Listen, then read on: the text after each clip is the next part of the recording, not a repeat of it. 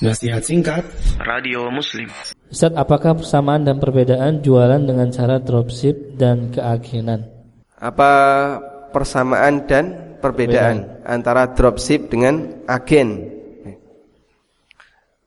Apa persamaan antara dropship dan agen? Ya? Dropship itu cirinya apa, Pak? Penjual tidak punya barang, itu ciri dropship ya. Penjual tidak punya barang menjual ke orang lain tapi dia belum memiliki barang. Prinsipnya begini dalam transaksi jual beli itu hanya ada dua pihak penjual dan pembeli.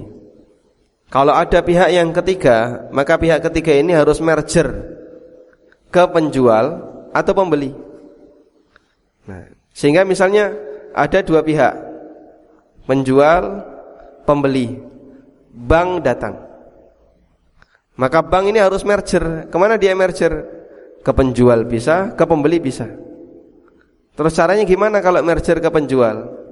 Kalau merger ke penjual, berarti dia yang pertama bisa beli barangnya penjual. Sudah barangmu saya ambil, saya beli, tak bayar tunai. Selanjutnya dia menjadi penjual. Ini hilang. Penjual ini sudah hilang, digantikan oleh bank. Konsumen datang belinya ke ke bank. Sehingga tetap satu arah dua pihak. Atau dia merger ke konsumen. Caranya gimana? Ngasih utang ke konsumen. Ngasih utang, silahkan kamu beli sendiri. Nanti utangnya tolong kamu kembalikan tanpa bunga, tanpa denda, tanpa sita. Nah. Kalau ada ya. Nah. Yang kedua ini mustahil bank bisa ngasih atau bisa melakukannya karena mereka juga butuh makan ya.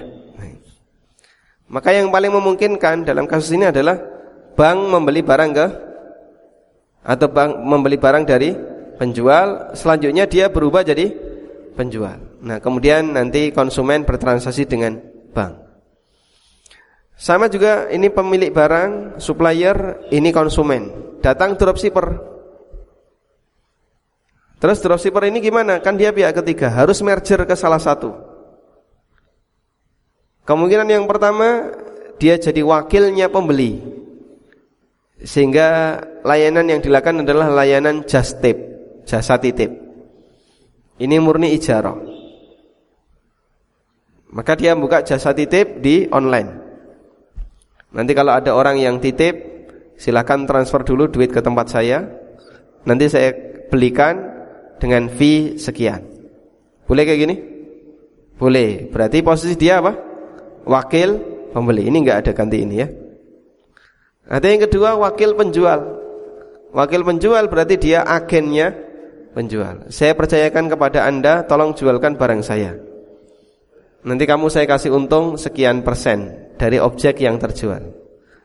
Nah, ketika itu sudah diwakilkan, maka ini boleh mundur ganti ini. Selesai prinsipnya ya.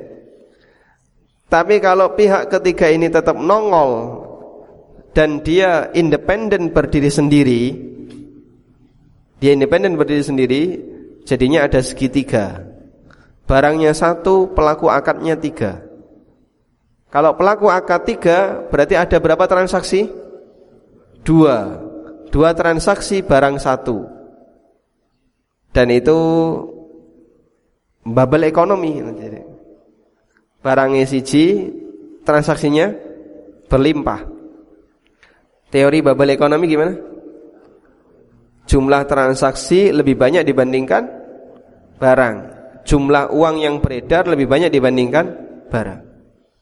Kelihatannya banyak transaksi tapi hakikatnya barangnya cuma satu. Maka posisi ini dilarang. Udah Nah praktek dropshipper di tempat kita adalah modelnya kayak gini. Ada orang yang dia menjadi dropshipper Pihak ketiga dan dia nggak punya apa pun. Lalu dia menjual barang secara independen. Ya. Kemudian dia mendapatkan keuntungan dari situ. Dan kenapa terjadi inflasi? Sebabnya adalah transaksi lebih banyak dibandingkan barang. Sehingga barang itu naik harganya Seharusnya kalau dia bisa ngambil langsung dari pemilik, barang itu lebih rendah. Tapi karena ada banyak pihak yang terlibat, akhirnya harga itu semakin naik. Dan itu uh, salah satu di antara faktor penyebab terjadinya inflasi. Wallahu alam. Maka perbedaan antara dropship dengan keagenan adalah agen itu posisinya wakil dari penjual. Agen posisinya wakil dari penjual. Tapi kalau dropship dia bukan wakil. Karena dia independen berdiri sendiri. Apa sisi kelemahan wakil? Dia nggak bisa bebas ngambil margin. Karena dia dikendalikan oleh pemilik barang. Tapi kalau dropshipper bebas ngambil margin. Kalau wakil nggak bisa. Tolong kamu jualkan barang saya seharga 50 juta. Kalau dia jual laku 55, yang 5 juta tetap dikembalikan ke pemilik. Terus dia dapat apa? Ya dapat fee sesuai kesepakatan. Nanti kamu saya kasih 2 juta. Meskipun laku 55, dia nggak boleh ngambil 55, yang 50 juta kasihkan ke pemilik, nanti dia dapat 2 juta, berarti dia bersih 7 juta. Yang 5 juta nipu. Karena dia telah melakukan tugas di luar amanah. Wallahu a'lam.